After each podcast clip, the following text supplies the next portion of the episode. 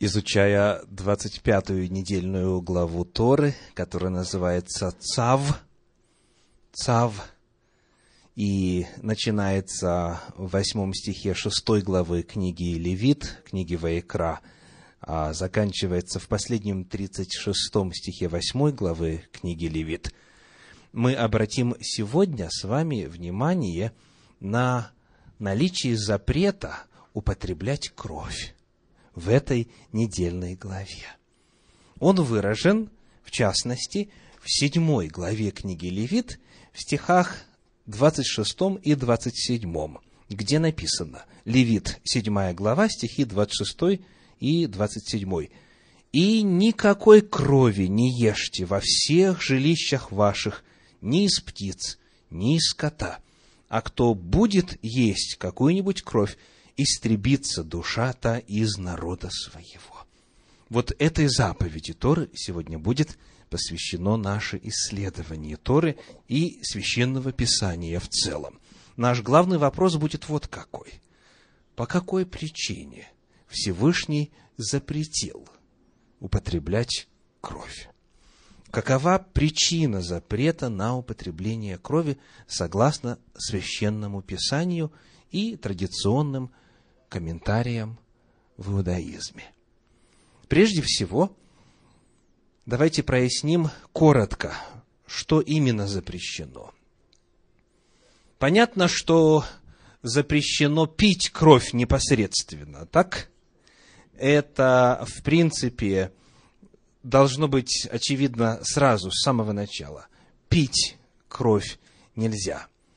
Что еще очевидно запрещено вот этим запретом на употребление крови. Например, кровяную колбасу ясно есть нельзя, ибо она именно из этого вещества составлена. Однако, если разбираться чуть основательнее, и кому из вас интересно, вы можете найти на нашем веб-сайте цикл проповедей о мясной пище. О мясной пище. Нельзя также есть и кровь, которая осталась в мясе животного, заколотого не по правилам Торы. То есть, если животное не было заколото кошерным способом, значит, его есть нельзя, ибо крови не дали вытечь, как повелевает Тора. В Библии это называется растерзанная зверем и удавленена – и вновь подробнее, обстоятельнее в цикле проповедей о мясной пище. Там есть проповедь, посвящен, посвященная крови непосредственно, где мы подробно рассказываем о том, как животное необходимо зарезать, чтобы оно было признано кошерным и так далее. И вот здесь еще один момент проясним в начале, говоря о том, что именно запрещено – помимо того, что некошерное мясо есть нельзя, потому что в нем кровь, важно уточнить, кровь каких живых существ Тора запрещает.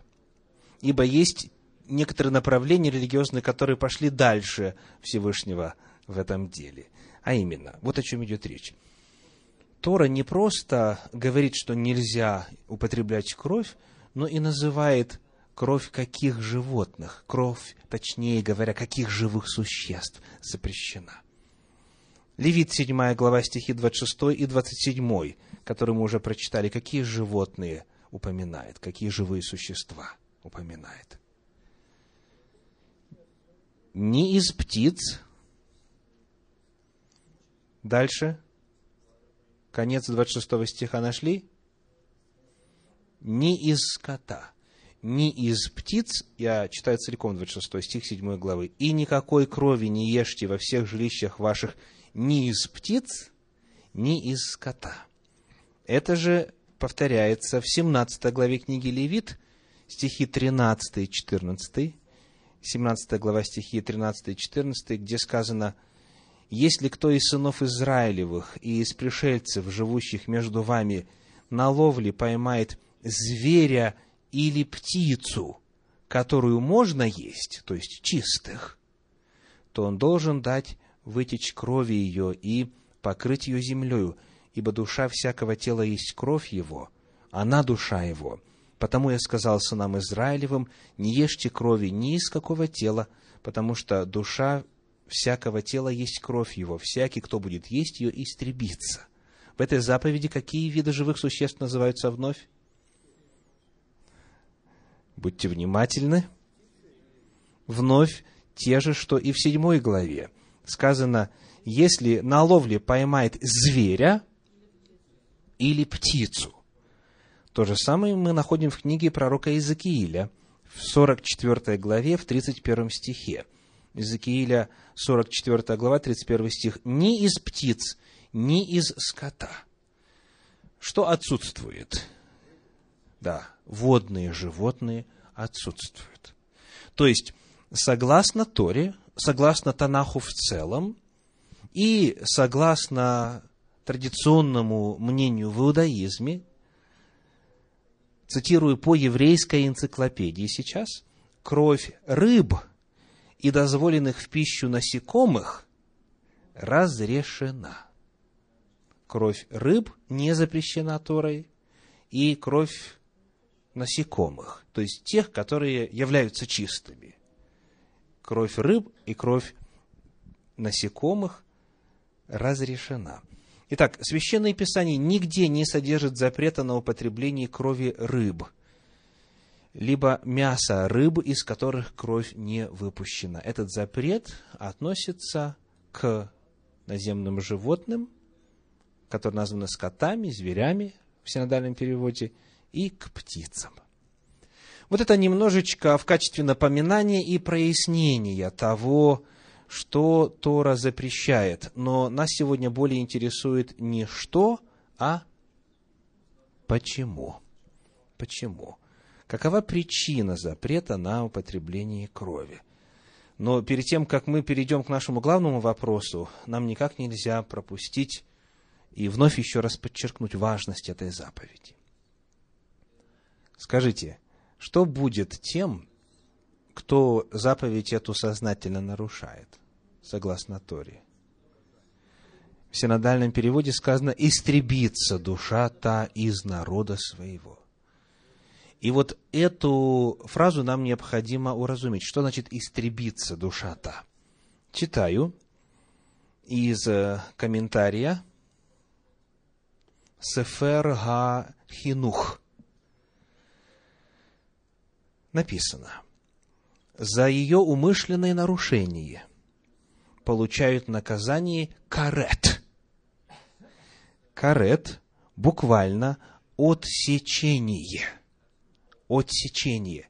Тяжкое наказание, приходящее с небес, определенное Торой за умышленное нарушение ряда серьезных законов. Фраза истребиться из народа своего, дословно в оригинале звучит «будет отсечен», «будет отрезан», «будет а, разрублен» или «отрублен», точнее, от народа своего. И эта фраза по своему значению отличается от описания иных способов наказания смертью, таких как, какие есть в Торе, побить камнями, еще сжечь. Да? Какие еще?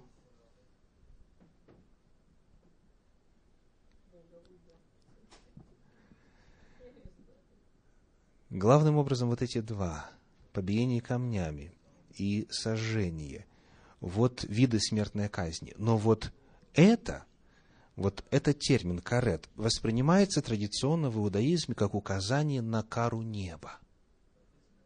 То есть, это не то, что является решением суда, и не то, что исполняется людьми. Это Божье непосредственное наказание. А у Всевышнего способов наказания много. Он изберет, когда и каким образом человека наказать. То есть вот эта фраза будет отсечен от народа своего традиционно в народе Божьем понимается как наказание небес как наказание Всевышнего непосредственно. И упомянем, кстати, что этот запрет на употребление крови, не только ее самой, но и крови, оставшейся в мясе, животных, которые неправильно заколоты, повторяется и в апостольских писаниях. Книга Деяний апостолов, 15 э, глава, стихи с 19 по 21. Деяния апостолов, глава 15, стихи с 19 по 21. «Посему я полагаю не затруднять обращающихся к Богу из язычников, а написать им, чтобы они воздерживались от оскверненного идолами, от блуда, удавленины и крови». Удавленина, соответственно, это животное, которое умерло без соблюдения законов о том, чтобы выпустить кровь соответствующим образом. И не делать другим, чего не хотят себе. Ибо закон Моисеев, дальше читаю 21 стих, от древних родов по всем городам имеет проповедующих его, читается в синагогах каждую субботу. То есть вот эти положения Торы касательно отношения к крови сохраняются, они весьма и весьма серьезны, и они подтверждены прямо конкретно, поименно и на эпоху апостольских писаний. Ну что ж, коль скоро вопрос этот настолько важен, коль скоро важно его соблюдать, удостоверяться, чтобы мясо было без крови, давайте перейдем теперь к попытке выяснения причин этого запрета. Ибо, хотя, конечно же, Абсолютно неважно, понимаешь ли ты причину запрета или нет. Все равно запрет нужно соблюдать. Но опыт жизни показывает, что если человек больше понимает, чем вызван запрет, ему как-то легче соблюдать. С вами такое наблюдалось? Если вы понимаете, почему это нельзя, человек охотнее повинуется. Но этот вопрос, в принципе, не является ключевым. Даже если мы не понимаем, почему, а Всевышний говорит нельзя, надо повиноваться. Потому что в любом случае Тора говорит неоднократно, что эти заповеди даны, во-первых, для жизни, во-вторых, сказано, дабы хорошо было тебе и сынам твоим вовек.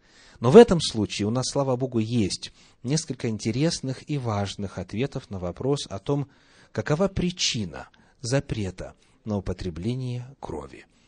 Итак, сегодня мы с вами рассмотрим семь ответов, которые можно найти в Священном Писании и в традиции толкования этого вопроса в народе Божьем. Итак, первая причина. Цитирую комментарий Рамбама из его книги Море Невухима. Он пишет. «И знай, что хотя кровь была весьма нечиста в глазах идолопоклонников, они, тем не менее, принимали ее в пищу, поскольку полагали, что ею питаются духи. Так кого он описывает? Язычников, идолопоклонников. Они полагали, что кровью питаются духи, ведь тот, кто принимал ее в пищу, становится их сообщником – и обретал способность предсказывать будущее. Среди них были люди, которые не могли принимать пищу, кровь в пищу, поскольку это противоречило человеческому естеству. Они резали животное и собирали его кровь в горшок или котел. Затем они поедали мясо забитого животного, усевшись вокруг сосуда, наполненного кровью, и воображали, что покуда они сами едят мясо, духи тем временем поедают кровь, которая является их продуктом питания, благодаря чему крепнут братские и дружеские связи идолопоклонников с духами. Поскольку трапеза совершалась за одним столом и на одном ложе, духи являлись к ним, вызванные их помыслами во снах, вещали им будущее и помогали им. Итак, первое мнение, первое истолкование, которое мы упоминаем сегодня, заключается в том, что в язычестве, которое по своей природе есть служение бесам, служение нечистым духом, бытует мнение, что бесы едят кровь. И таким образом, если человек ест кровь, он таким образом может войти в контакт с бесами, либо же установить особую связь, накормив бесов кровью. Дальше Рамбам пишет. Подобные идеи продолжали существовать и в последующие времена.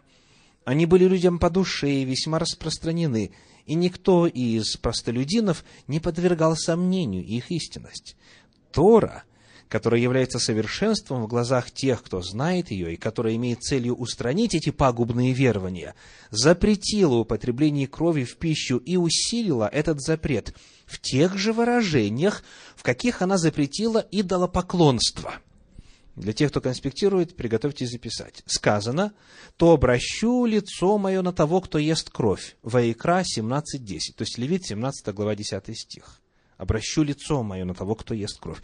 И подобным образом, дальше пишет Рамбам, сказано о том, кто отдает свое потомство Малоху, языческому богу. И написано это в 20 главе книги Ваикра в стихе 6.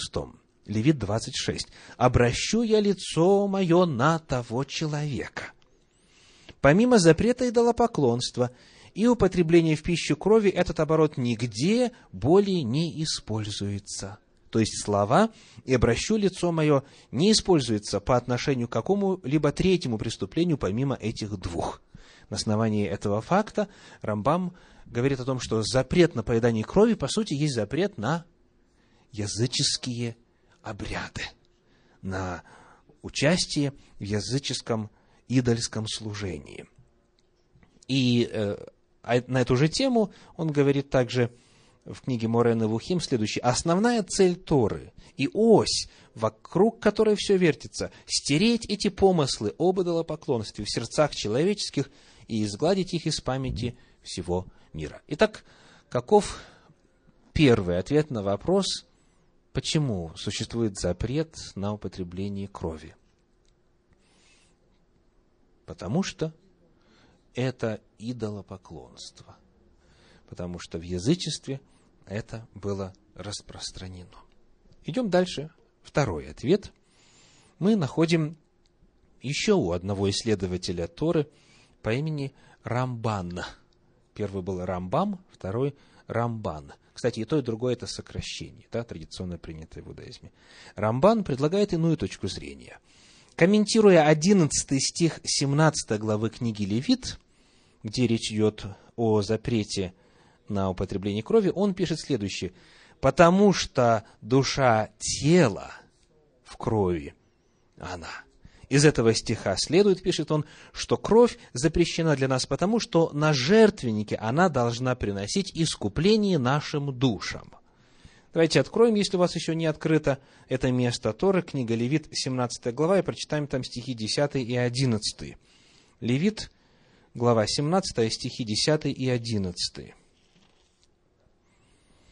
Если кто из дома Израилева и из пришельцев, которые живут между вами, будет есть какую-нибудь кровь, то обращу лицо мое на душу того, кто будет есть кровь, и истреблю ее из народа ее. Потому что душа, тело в крови, и я назначил ее вам для жертвенника, чтобы очищать души ваши, ибо кровь сия душу очищает. Итак, Рамбан в данном случае вторит словам Торы и говорит, поскольку кровь животного предназначена для искупления души человека, поскольку она предназначена для избавления от греха, от вины греха, вот это и является причиной запрета на ее употребление, потому что тогда человек лишает себя возможности прощения. Итак, вот это вторая причина. Она связана уже со служением жертвоприношения, которое предписано в Торе кровь для другой цели. Не есть ее, а ею очищать грех. Вот главная точка зрения Рамбана. К его комментарию мы еще вернемся. И теперь предлагаю вам познакомиться с тем, что пишет о причине запрета на употребление крови еще один исследователь Торы по имени Абраванель или Абарбанель. Он предлагает несколько смысловых обоснований этой заповеди, и вот одно из этих обоснований я привожу в его изложении. Он пишет, красный цвет символизирует грех, верно, а белый – прощение. Как сказал пророк, если будут грехи ваши красные, как пурпур, то станут белыми, как снег.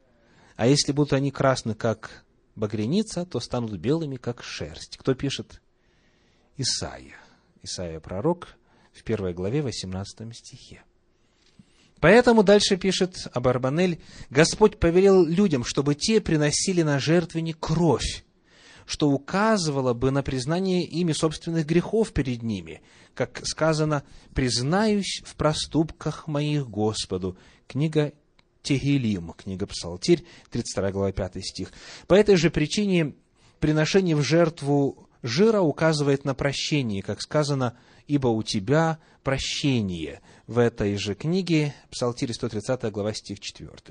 Итак, согласно одному из мнений Абарбанеля, поскольку кровь в Библии совершенно определенно связывается с грехом, то употребление ее будет на духовном уровне равнозначно употреблению греха, потому что она используется для описания греха. Не это нужно с ней делать, а приносить ее на жертвенник. Это была третья точка зрения, третье мнение в попытке объяснить причину этого закона. Возвращаемся к комментарию Рамбана – есть еще один вариант объяснения у него. Читаю. Мы можем объяснить смысл этого запрета следующим образом.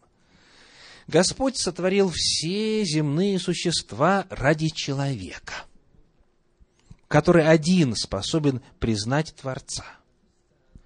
Несмотря на это, он сначала разрешил им питаться лишь растительной пищей, но не животной, как об этом сказано в разделе Брейшит, в самом начале книги Бытие. «Вот я даю вам всякую траву семеносную, которая на всей земле, и всякое дерево, у которого плод древесный семеносный, вам это будет в пищу». Первая глава, 29 стих. То есть, Рамбан возвращается к изначальной диете человека, и напоминает о том, что в ней не было крови и, в принципе, не было мяса, не было продуктов, а, которые представляли бы какую-либо часть туши животного. Дальше Рамбан пишет, когда же во время потопа животные благодаря Ноаху спаслись, и он принес из них жертвы, что оказались угодными Господу, ему был дозволен их убой. Как сказано, все движущееся, что живет, будет вам для еды, как зелень травы даю вам все. Книга Бытие, 9 глава, 3 стих. Ибо, послушайте эту фразу, ибо они существуют ради человека. Ибо они существуют ради человека. И чтобы душа, то есть кровь, предназначенная для искупления человека, была принесена перед ним, перед Всевышним, да будет он благословен – но чтобы не принимали ее в пищу, ибо тот, кто обладает душой, не должен есть душу, поскольку все души принадлежат Богу, как души людей, так и души животных, и ждет их один конец, как те умирают, так умирает и эти, и нет у человека преимущества перед скотом, пишет Екклесиаст. Делаем паузу. Рамбан напоминает нам о том, что поедать животных Всевышний позволил только тогда, когда животные оказались спасенными благодаря человеку. То есть, благодаря праведности Ноя и его семьи животные спаслись. Так?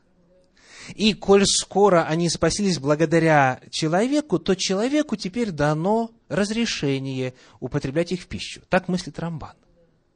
Но, но, даже когда когда разрешение было дано, Всевышний сразу же говорит, только крови, только плоти, с душою ее, запятая, с кровью ее не ешьте. И потому он делает такой вывод. Тот, кто обладает душой, не должен есть душу. Человек есть душа живая, и животное есть душа живая, и кровь – это душа животных. И потому, хоть у человека и появилось право после потопа есть животных, но вот то, что в животном тождественно человеку, есть нельзя. Вот такая логика. Чтобы нам чуть это лучше понять, посмотрим на объяснение мнения Рамбана в трудах уже более близкого к нам по времени специалиста Торы, Равина Давида Гофмана. Давид Гофман пишет в своем комментарии книги Ваекра и объясняет объяснение Рамбана. И пишет, не сама кровь, как вещество, есть жизнь, но скорее она является носителем той витальной силы, которой обладают животные. Кровь и душа прочно связаны друг с другом и вместе являются источниками их жизнеспособности. Кровь – это орудие для души, посредством которого она осуществляет свои функции. По-видимому, с точки зрения Рамбана, дальше пишет Гофман, само по, сам по себе запрет употреблять в пищу кровь воспитывает в человеке уважение к жизни, к существованию каждого создания, в котором есть душа живая. Поскольку Творец наделил животных витальной силой, эмоциями, в известной мере разумом и даже столь возвышенными чувствами, как верность и преданность, и поскольку кровь является носителем жизни, было бы несправедливым, если бы тот, кто сам обладает душой, уничтожал другую душу. Таким образом, суть четвертого объяснения заключается в воспитании уважения человека к чему? К живому, к иным формам жизни на земле, которые изначально были человеку верены, и после потопа, когда благодаря человеку были сохранены, по-прежнему должны быть объектами заботы и уважения со стороны человека. Итак, мы рассмотрели четыре. Четыре ответа, которые существуют в объяснении этого вопроса. Следующий, пятый. Обращаемся снова к автору книги Сефер Ха Хинух. Заповедь 148 пишет, «Не исключено, что причина запрета крови может быть иной, поскольку в ней содержатся дурные вещества, способные породить скверный характер, человек, употребляя в пищу незначительное ее количество, обретает качество жестокости. Поскольку от созданий, телесно ему подобных, он отнимает и поглощает то вещество, от которого напрямую зависит их жизнеспособность, к которому привязаны их души – Ибо известно, что у животных есть душа, которую мудрецы называют животная душа, иначе говоря, лишенная разума. Также известно, что душа животного обладает стремлением к самосохранению и некоторыми другими способностями. Этот комментарий уже не сходит на уровень состава крови и говорит об определенных веществах в крови находящихся, которые могут повлиять на характер – ну и, конечно же, для кого-то это может звучать ну, совершенно, так, фан, так сказать, фантастически, да, ненаучно.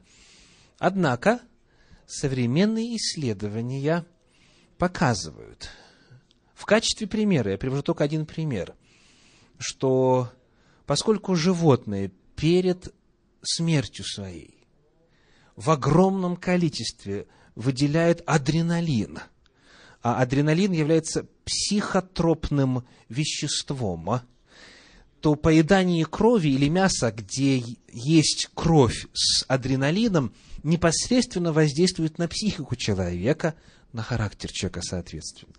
На эту тему уже довольно много сегодня известно.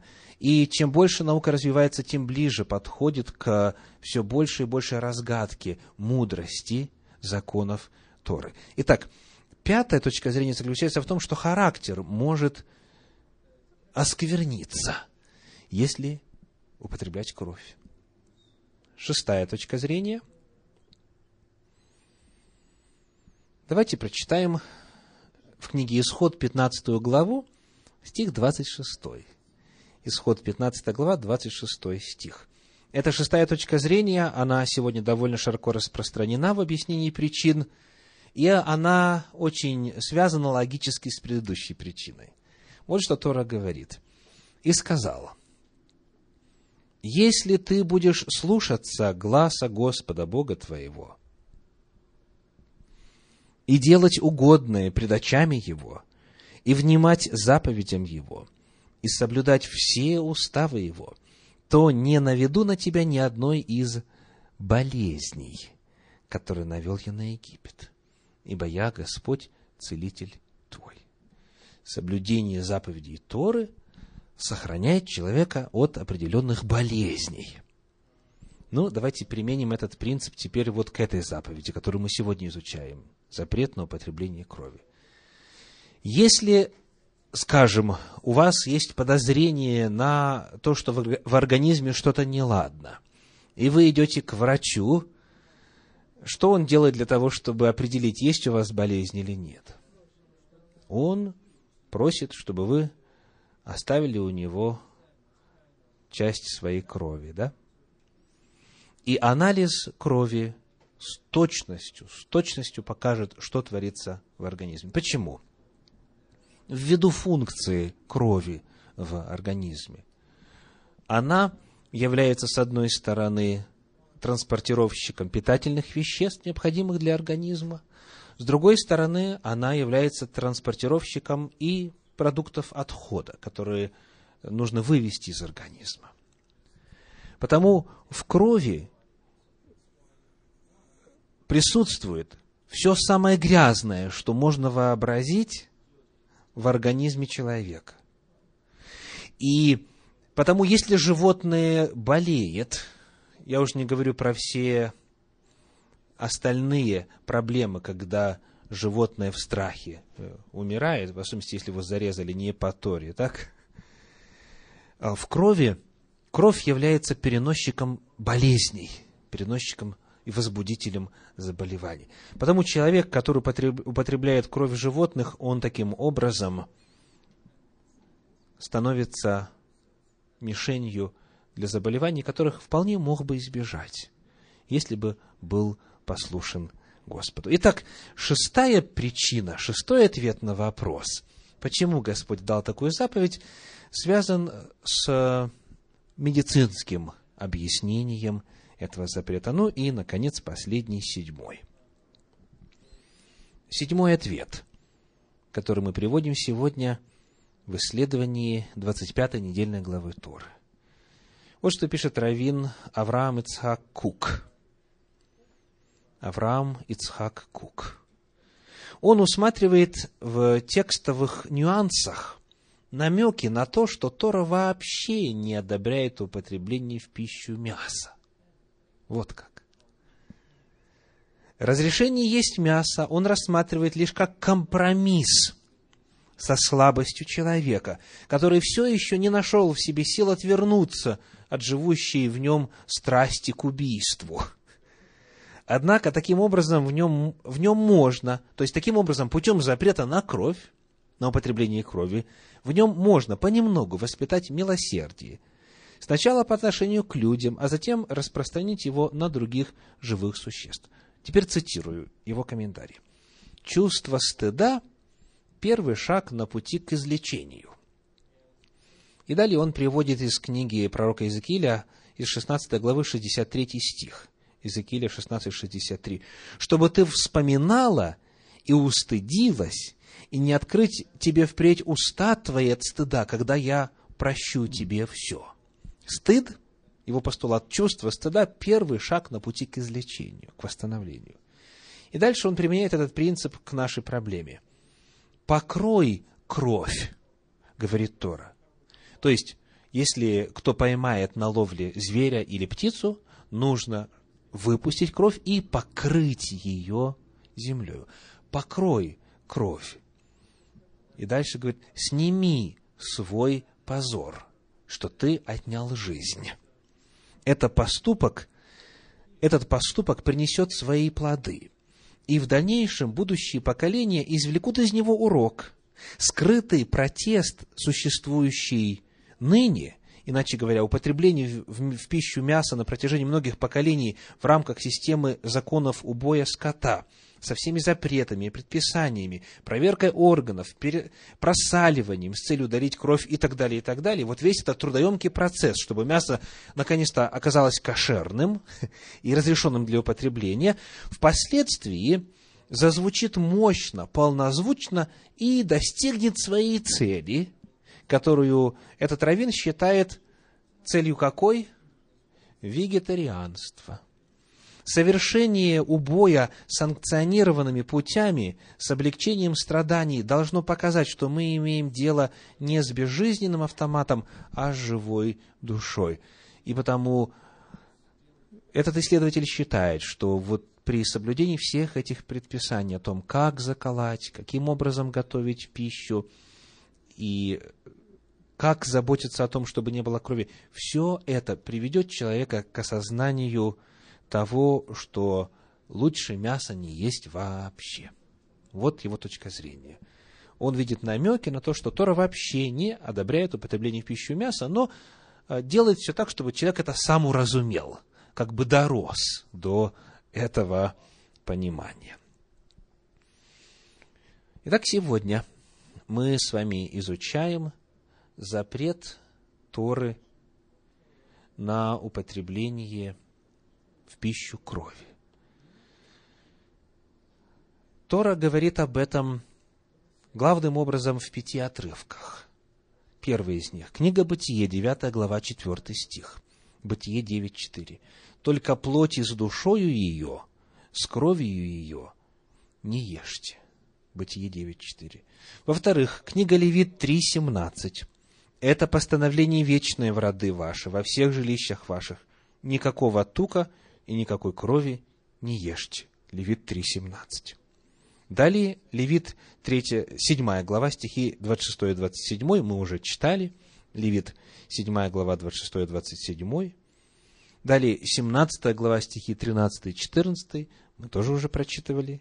17 глава стихи 13 и 14. И Второзаконие, 12 глава, стихи с 23 по 25. Прочитаем. Второзаконие, 12 глава, стихи с 23 по 25. «Только строго соблюдай, чтобы не есть крови, потому что кровь есть душа, не есть души, не ешь души вместе с мясом, не ешь ее, выливай ее на землю, как воду, не ешь ее, дабы хорошо было тебе и детям твоим после тебя, если будешь делать справедливое перед очами Господа. Пять главных отрывков содержат этот запрет.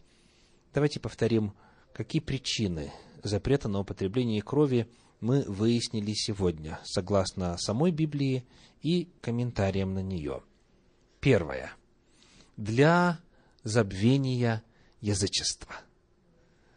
Для того, чтобы человека отвратить от идолослужения и лишить его связи с бесами, которые присутствуют при вот этих священных языческих трапезах. Вторая причина, кто помнит, потому что кровь животных душу очищает, грех искупляет. Третья причина, потому что кровь символизирует грех. Кровь символизирует грех. Четвертая, потому что Всевышний желает воспитать уважение к жизни, ко всем формам жизни. Пятое – для сохранения характера в чистоте, чтобы не подвергать свой характер воздействию веществ, которые могут негативно на него повлиять.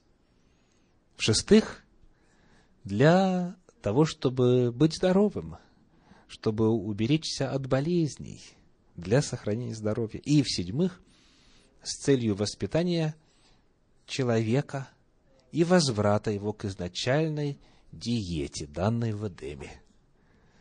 То есть вегетарианской. Вот такие ответы мы находим сегодня. И как бы вы, повторюсь, не объясняли для себя, почему, это не так важно. Важен ответ на вопрос «что?».